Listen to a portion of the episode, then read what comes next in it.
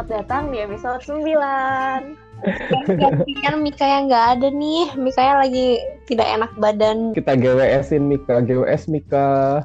GWS Mika GWS Mika.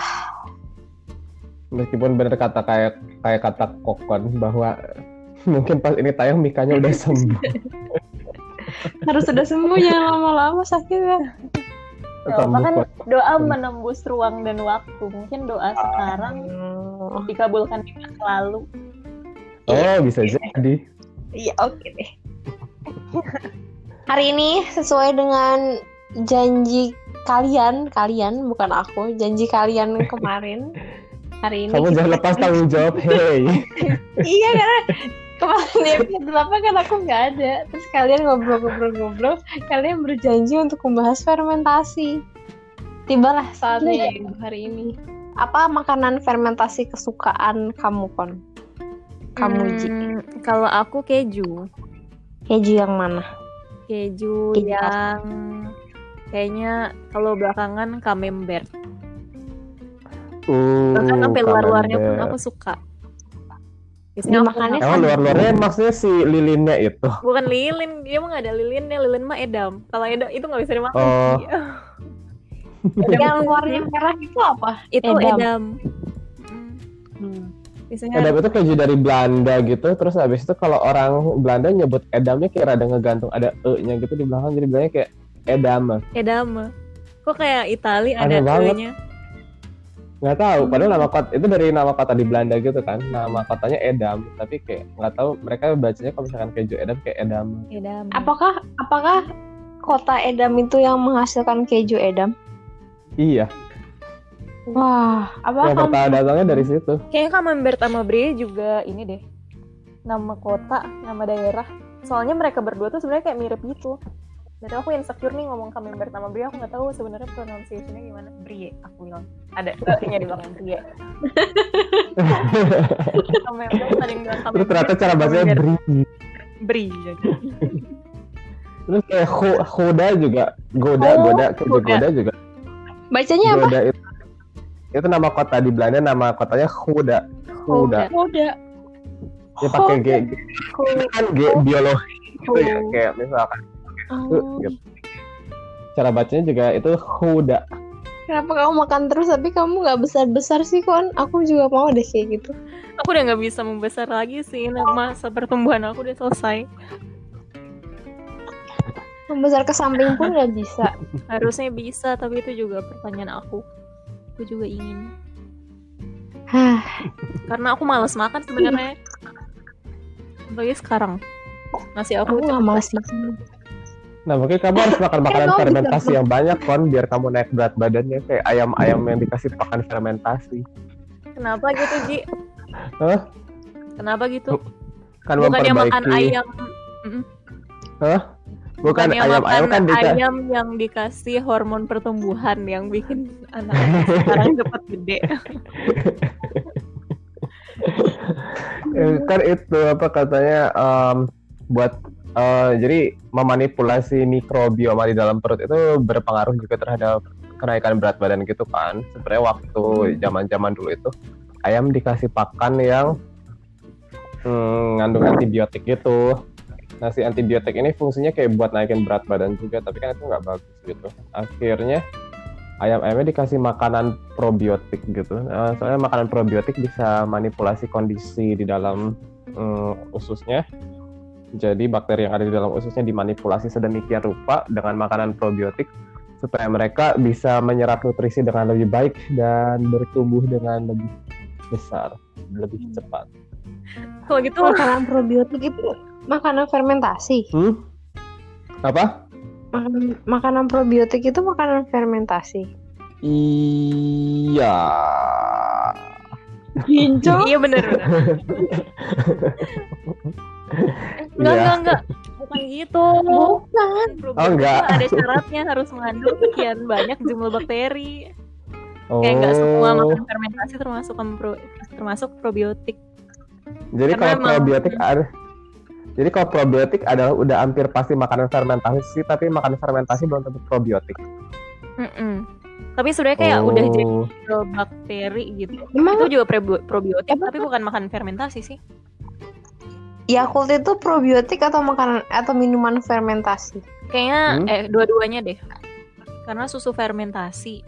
Terus kayaknya kalau dia jumlahnya emang mencukupi sih untuk probiotika. Kayaknya dia emang Mm-mm. menarget se- eh, menjadi produk probiotik. Mm-mm. Tapi kayaknya ada yang probiotik tapi bukan makan fermentasi kayak pil-pil probiotik yang oh yang beneran cuma di aja. Dan dia bakterinya nggak ditumbuhin dalam makanannya Mm-mm. Iya, emang kayak kesimpulan kita waktu kemarin kayak begitu deh, bahwa kalau rusak itu bisa segala jenis proses, tapi basi sama busuk itu dua-duanya harus ada komponen mikrobanya gitu. Fermentasi adalah kokon, Fermentasi adalah sebenarnya ada eh, beberapa cara yang bisa mendefinisikan fermentasi. Ada penggunaan umum, penggunaan di industri sama eh, secara saintifik. Biasanya kalau secara umum itu fermentasi adalah proses pengolahan makanan yang eh, menggunakan mikroba. Oh, kemarin itu kan eh, busuk juga disebabkan oleh mikroorganisme atau disebabkan oleh mikroba juga. Kayaknya mirip-mirip sama fermentasi. Apa bedanya makanan yang terfermentasi sama makanan yang busuk? Kalau gitu. bedanya antara fermentasi sama pembusukan itu adalah kalau proses fermentasi itu pertumbuhan mikrobanya, proses pertumbuhan mikrobanya itu kita kontrol gitu supaya produk akhirnya juga bisa kita terima secara sensori. Tapi kalau misalkan pembusukan, pembusukan itu prosesnya terjadi nggak nggak terkontrol. Jadi ketika dia jadi produk akhir, hmm, produk akhirnya itu nggak nggak bisa kita terima lagi secara sensori. Jadi Dan maksud sebenarnya hmm, sok sok. Iya kayak gitu. Jadi ada unsur kesengajaan atau ketidaksengajaannya di dalam fermentasi sama pembusukan itu. Kalau fermentasi itu sengaja kita gituin, kalau misalkan pembusukan ya kayak ya nggak sengaja juga. Itu proses yang ada di alam aja. Tapi kan dulu untuk menemukan makanan fermentasi itu kan juga lewat ketidaksengajaan Ji. Iya, ya awalnya memang nggak sengaja sih. Ma fermentasi awalnya itu jelas pasti gara-gara nggak sengaja gitu kan kayak eh, susu dibiarin di luar gitu, terus tiba-tiba dilihat lagi besoknya, hah kok jadi kental, dicoba, hah kok jadi enak, itu itu ketidaksengajaan. Iya betul. Cuman kan lama-lama orang belajar bahwa kayak wah ternyata kalau misalkan gue perlakukan susu seperti ini ternyata susunya akhirnya bisa jadi dimakan dengan rasa yang lebih enak. Dia jadi yogurt dia jadi keju dia jadi apa kayak gitu. Jadi kayak lama lah awalnya nggak sengaja lama-lama disengajain. Jadi sebenarnya maksudnya terkontrol tuh kita memanipulasi kondisi lingkungannya gitu ya. Supaya iya mikroba yang tumbuh itu sesuai yang memang kita ingini untuk tumbuh yang kemudian bisa menghasilkan makanan dengan rasa yang kita mau gitu kan. gue jadi ingat fakta menarik gitu tentang fermentasi fermentasi itu ya proses bikin makanan fermentasi itu sebenarnya secara nggak sengaja dulu kayak menyelamatkan nyawa Kenapa manusia gitu Apa? Soalnya ya, kalau misalkan proses bikin makanan fermentasi atau bikin minuman fermentasi itu kan prosesnya terkontrol kan, kayak makanannya harus diolah sedemikian rupa supaya dia jadi bisa keluar produknya sesuai yang kita pengen gitu.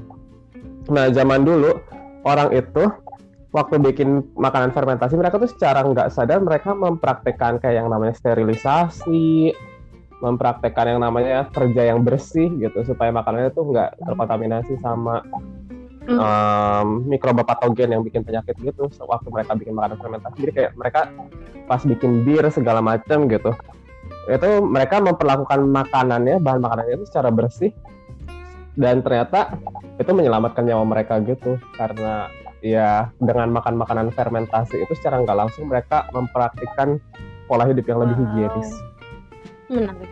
Emang ya ketidaksengajaan kan tuh kayak kan menemukan api terus habis itu masak makanan juga dengan tidak sengaja bikin manusia jadi bisa pintar juga karena otaknya bisa dipakai dan waktunya bisa dipakai untuk yang lain-lain katanya.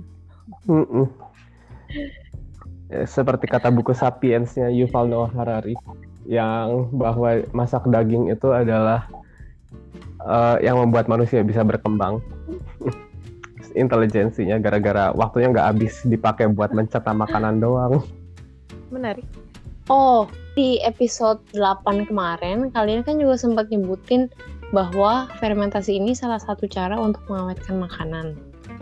Mm-mm. Apa sebenarnya yang dilakukan mikroba ini sampai dia bisa mengawetkan makanan bukannya merusak makanan? Apa yang dilakukan? Bakteri-bakteri yang berperan di fermentasi itu mereka bisa menghasilkan zat-zat yang bikin kondisi makanan itu tuh nggak cocok buat bakteri-bakteri pembusuk untuk tumbuh. Misalnya asam. Karena asam eh, bakteri-bakteri kontaminan itu mungkin asalnya maunya hidup di tempat yang netral gitu. Terus jadi nggak cocok deh karena asam. Kalau nggak ada juga yang ngasilin alkohol. Alkohol itu seperti yang kita tahu gara-gara COVID kan sterilisasi bisa tuh pakai alkohol. Nah, karena ada kadar alkohol itu juga bikin bakteri-bakteri yang biasanya maunya tumbuh di tempat yang nggak ada alkohol harus eh justru ada alkohol jadi mereka nggak bisa hidup. Terus juga eh, karena makanan fermentasi itu Hmm. udah didominasi sama bakteri-bakteri yang kita inginkan, kayak ada persaingan tempat juga gitu, persaingan nutrisi dengan bakteri-bakteri yang udah dominan itu, jadi kayak dia lebih susah untuk tumbuh. Ada alasan lain nggak, Ji? Hmm, tapi sebentar mau nambahin dulu, Baka- bukan cuma bakteri aja ya kon ya kayaknya kalau di makanan fermentasi itu. Bakteri, terus jamu, eh, fungi, ragi, kayak gitu-gitu. Jadi semua Ya. jenis mikrobanya kan ya kayaknya ya. Iya, Enggak mikroba. cuma ada bakteri aja. Apakah kalau misalnya kita minum bir atau minum wine yang ada alkoholnya kita juga bisa jadi steril? Hmm, Ini kurang deh, kurang. enggak deh. Karena kadar alkohol yang ada di dalam makanan itu nggak sampai setinggi itu juga buat bisa mensterilisasi segala sistem yang ada dalam tubuh kita gitu. Nggak sampai 70 persen. Mm-mm. Ya kalau kita nenggak alkohol 70% juga yang ada ya kita tersterilisasi dari dunia ini sih. kita ikutan pergi bersama mikrobanya. Eh, mikroba tuh sama kita sama-sama makhluk hidup, terus yang membunuh mikroba kayak ya bisa jadi membunuh kita juga. Wow. Lanjut, sorry. Tadi tadi dari setelah alkohol dan asam ada yang mau ditambahin lagi nggak? Apa yang kira-kira dihasilkan oleh si mikroba itu yang akhirnya membuat makanan lebih awet atau apa pun deh yang dilakukan si mikroba itu? Mikrobanya juga yang ada di dalam makanan ya, mereka bisa ngasilin senyawa-senyawa yang ngehambat pertumbuhan mikroba lain gitu. Ya meskipun kita Iya, nggak mereka bisa, bisa ngasil. ya meskipun kita nggak bisa rasain gitu.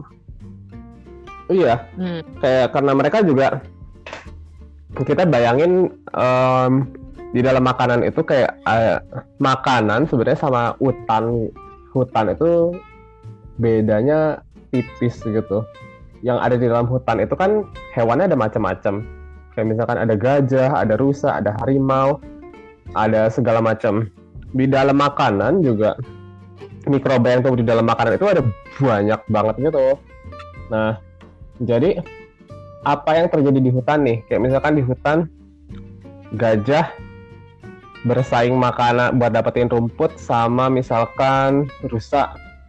Eh, terus habis itu misalkan rusa dimakan harimau. Proses yang sama juga terjadi di dalam makanan kita. Jadi kayak mikroba yang tumbuh itu ya mereka saling berkompetisi juga untuk jadi mikroba yang bisa bertumbuh secara dominan di dalam makanannya gitu. Jadi mereka pun akan berusaha sebisa mungkin untuk antara bekerja sama atau misalkan mereka berusaha ngebunuhin saingannya supaya mereka bisa tetap bertahan ada di dalam situ. Nah, cara-caranya tadi adalah dengan mereka ngasilin asam, mereka ngasilin alkohol, mereka juga bisa ngehasilin yang namanya peptida antimikroba antimicrobial peptide yang bisa ngehambat pertumbuhan dari mikroba lain. Terus kayak ya gitu mereka bisa ngebentuk simbiosis sama mikroba lainnya. Eh ya gitu. Jadi eh, Mungkin itu sebenarnya bukan cuman di hutan aja kali ya kayak memang natur hidup kita kayak gitu nggak sih? Maksudnya kita kita sebagai manusia pun menjadi bagian dari alam semesta yang kerjanya memang kayak gitu-gitu. Kayak mm-mm. kita menyusun strategi kapan kita harus berkawan atau kapan kita kapan kita harus bikin kelompok untuk bisa bertahan bersama atau harus membunuh membunuh membunuh nggak legit literally membunuh tapi maksudnya ya gitulah Wow, Ya. saingan warisan Betul. leluhur ya kayak ternyata. begitu. Leluhurnya sejauh itu sampai bakteri, sampai mikroba. karena pada, karena pada dasarnya kita diperintahkan untuk bertahan hidup dan berkembang biak. Melestarikan spesies. Oke lanjut. Kalau misalnya makan nasi padang tapi nggak diaduk misalnya menunya menunya kan ada ayam. Ayam bersaus kuning yang aku nggak tahu itu apa. Saus oren. Terus kayak daun pepayanya. Terus kayak ada rendangnya.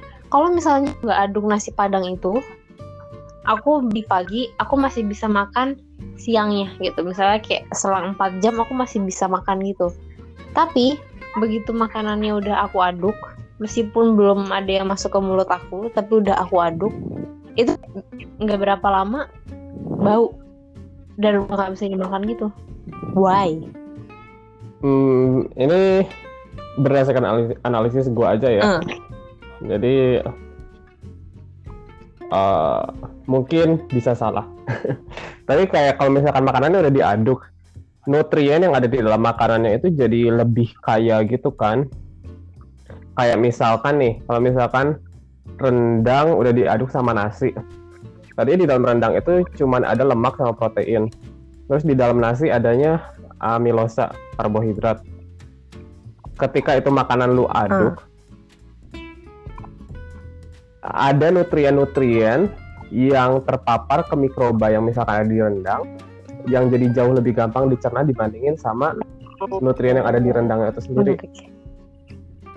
Kayak misalkan di nasi itu, hmm, di nasi itu ada karbohidrat kan, kayak ada gula. Nah kalau misalkan kita belajar biologi, gula itu adalah yang paling gampang Hmm. dicerna, senyawa yang paling gampang dicerna. Jadi ketika lu misalkan ngaduk rendang sama nasi, mikroba yang ada di dalam rendang ketemu nasi, mereka bisa dengan cepat tumbuh subur gitu karena mereka terpapar sama sesuatu yang mereka bisa cerna lebih cepat. Terus ada juga proses yang kayak misalkan di dalam makanannya ya, di dalam nasi padangnya ini, lu nyampur nasi, rendang sama si kuah-kuahannya kayak kikil atau misalkan si kuah kuning yang dari sayur nangkanya gitu. Kan kemarin kita udah bahas juga bahwa satu hal yang bisa bikin pertumbuhan mikroba lebih cepat itu adalah ketersediaan air.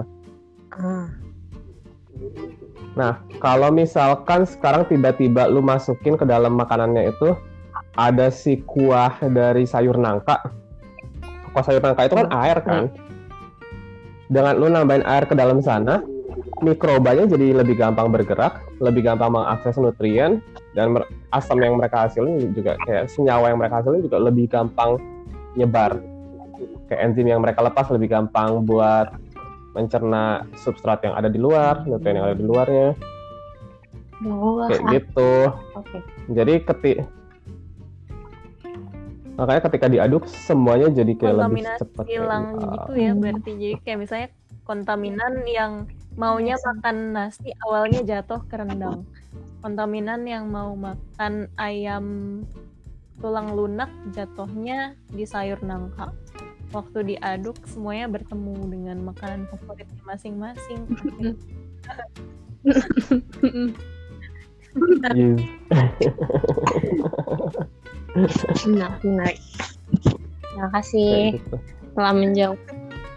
Kayaknya ayam Kayak tulang nasi lunak ada nama Ayam lainnya deh apa sih ayam plong Ayam di otak aku ayam plong kayaknya bukan ayam plong akhirnya aku lanjutin dengan tulang lunak Tadi aku pikir namanya kayak soft bone chicken atau apa Kayaknya gitu. yang empat nggak tulang lunak deh. Beda. Tapi kalian tahu maksudnya ayam yang telanjang yang suka kayak gitu. Ayam yang Semuanya telanjang. juga ya walaupun berwarna. Semua ayam pada dasarnya telanjang kan dia masih ayam juga dia telanjang. Oke lanjut.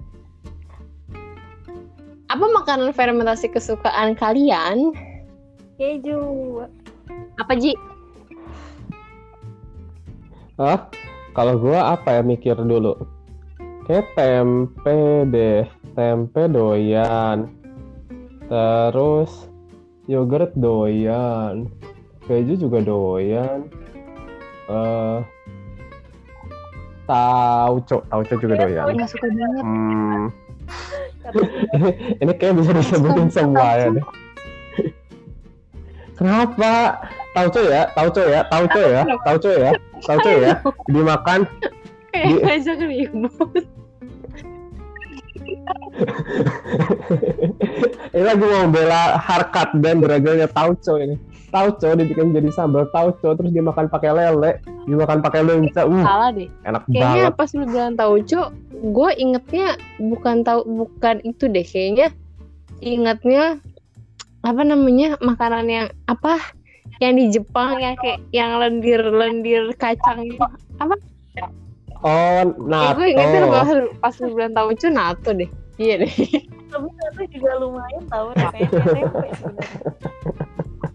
Kayak dan menggurih. Beneran. Terus sebenarnya kalau dia doang rasanya ini tergantung merek juga sih. Kayak aku nyobain nah tuh ada yang rasanya kayak kopi coba udah pahit nggak tahu harusnya dia rasanya ada pahit-pahitnya atau enggak mungkin enggak tapi dia selalu jual pakai sama bumbu gitu kayak dikasih apa ya soy sauce sama mustard kayaknya jadi ya udah rasa umami dari bumbunya gitu lucu kok rasanya kayak tempe kalau kamu sih suka apa Uh, tempe.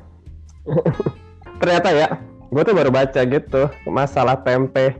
Tempe yang di Bandung sama yang dibikin di Ma- di Jogja sama di Malang itu proses bikinnya pertama beda. Kayak proses pencuciannya, proses perendamannya, berapa kali mereka direndam, berapa kali mereka direbus itu beda-beda. Terus habis itu yang berpengaruh lagi setelah mereka ditambahin si mikrobanya, mereka diinkubasi juga di suhu yang berbeda gitu. Karena kalau di Bandung suhunya lebih dingin, sedangkan di Jogja suhunya lebih panas. Jadi pertumbuhan mikrobanya itu bakal beda juga karena suhunya beda. Makanya rasa yang dihasilin padahal bibitnya antara sama tuh tempe Bandung sama tempe Jogja bisa beda. maksudnya emang brandnya Kayaknya sama deh. kayaknya Enggak beda juga sih Kayaknya. Maksudnya kadang mereka Hmm? kadang mereka nggak pakai inokulum, kadang mereka eh, maksudnya kadang mereka nggak pakai yang Iya. komersil juga ya kan? Mereka mereka Pakai mereka tuh pakai ini, mereka tuh pakai si eh iya tapi inokulum kan cake itu itu loh. dibikin dibikin daerah masing-masing gitu. Bisa maksudnya bikin daerah masing-masing yang Oh, beda iya, gitu. Heeh. Jangan bilang kayak gini lu baca di suatu suatu website berbahasa Inggris yang mana yang mana bukan orang Indonesia yang menjabarkan. ini ini ini ini publikasinya Oh, Kadinda. kirain.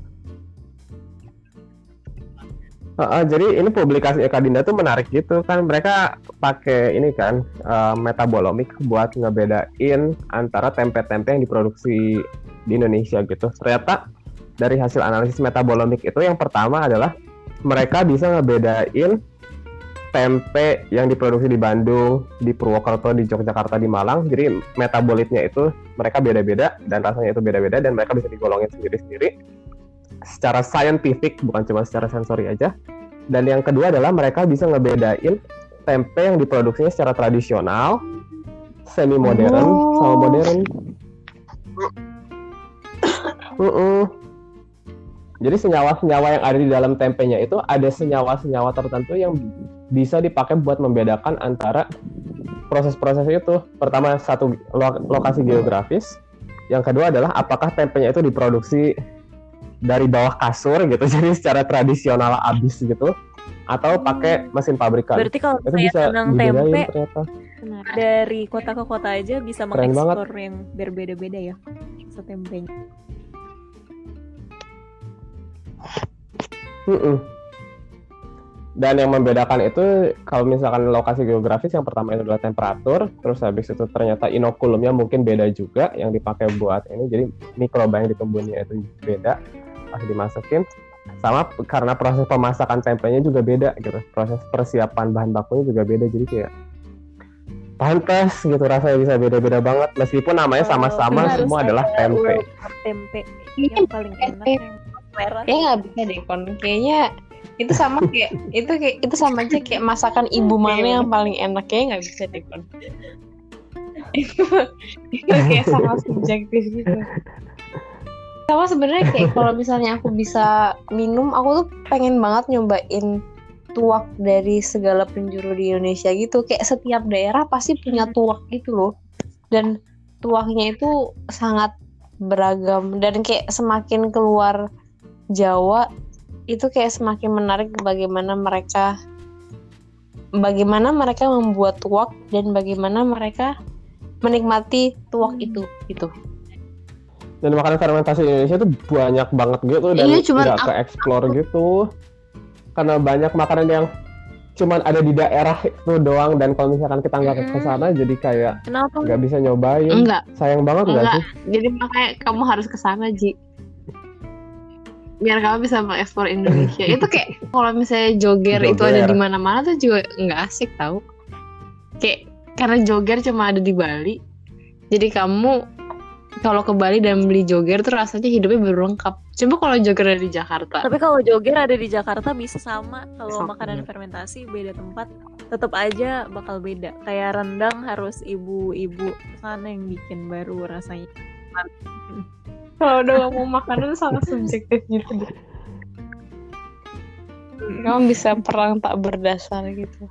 Buat podcast yang kali ini aku jadi banyak nyari-nyari makanan fermentasi di Indonesia gitu kan. Terus kayak menarik-menarik banget Mm-mm. yang kayak tempoyak Iya. itu tempoyak itu yang dari durian ya. Ada bekasam, bekasam kamu tahu nggak apa apa? Kamu pakai asam. kayak ikan difermentasi gitu. Hmm, kalau nggak salah cara bikinnya bekasam itu adalah ikan dikasih garam. Ikannya ikan air tawar dikasih garam terus habis itu buat ngebibitnya, buat numbuhin mikrobanya mereka tambahin nasi gitu Lebih cepat. supaya pertumbuhan mikrobanya Oh, cepat. pinter. Terus habis itu ah, karena nasi lebih gampang dicerna kan, jadi kayak mereka kasih nasi, terus difermentasi tujuh hari, terus habis itu nanti dimakan pakai nasi. Bisa bikinnya pakai ikan, terus ada juga yang inovatif sekarang berarti bikinnya bisa pakai buat daging semua kelinci. daging dong. Soalnya katanya daging kelinci itu sehat gitu. BTW keju, keju. Keju yang di Sulawesi. Keju susu kerbau. Oh ya apa ya namanya ya itu? Keju Sulawesi kerbau. Ke, ah. betul. Dan Oh. adalah olahan susu kerbau asal Enrengkang, Sulawesi Utara. Wow. Tampaknya menarik banget sumpah, kayak tahu gitu. Ada itu juga, ada dadih. Dadih. Oh iya, dadi juga olahan susu kan ya? Ada tape tentunya, tape beras, tape singkong, tape tape apa lagi? Tape Tapi tape.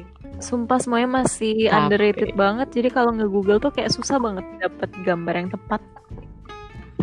Kasan aku nggak nemu loh gambar ikan. Oh, Terus bahkan yang kayak kecap aja ya, kecap gitu, kecap itu sebenarnya makanan fermentasi kan. Cuman yang selama ini dijual di supermarket yang diproduksi di skala besar akhirnya udah bukan makanan fermentasi lagi. Jadi ini cuman kecap yang kayak diproduksi di pabrik itu udah nggak pakai mikroba, cuman kayak ditambahin enzim-enzim tertentu supaya Otak- akhirnya jadi otak atik kecap. rasanya aja gitu kali ya. Oh, oh. Ajinomoto, MSG juga fermentasi. Jadi memang makanan fermentasi kayak yang bikin kecap asin, terus kecap manis, rasanya jadi gurih, jadi enak itu asam glutamat kan nama senyawanya. Nah asam glutamat ini memang dan itu menarik juga kayak wah ternyata hidup kita jadi lebih kaya gara-gara mikroba gitu. bahwa Kayak, MSG adalah monosodium glutamat. wah, ternyata mereka bahkan menciptakan rasa baru gitu. Buka. Sama-sama, Oh, Ji. oh, terima kasih mikroba. Sekian episode 9-nya Yan. Yeay. Yeay. Terima kasih sudah mendengarkan sampai Aji habis. pamit. Wanita pamit. Cindy pamit. Mika juga pamit dari Seberang sana serem seberang banget sana. bahasanya. Jangan lupa mencicipi lebih banyak makanan fermentasi Indonesia. Sering-sering jalan. Tentunya nggak sekarang setelah setelah pandemi ini berakhir. Jalanlah dan menjelajah Setiap minggu Indonesia berikut dengan makanan yang enak-enak.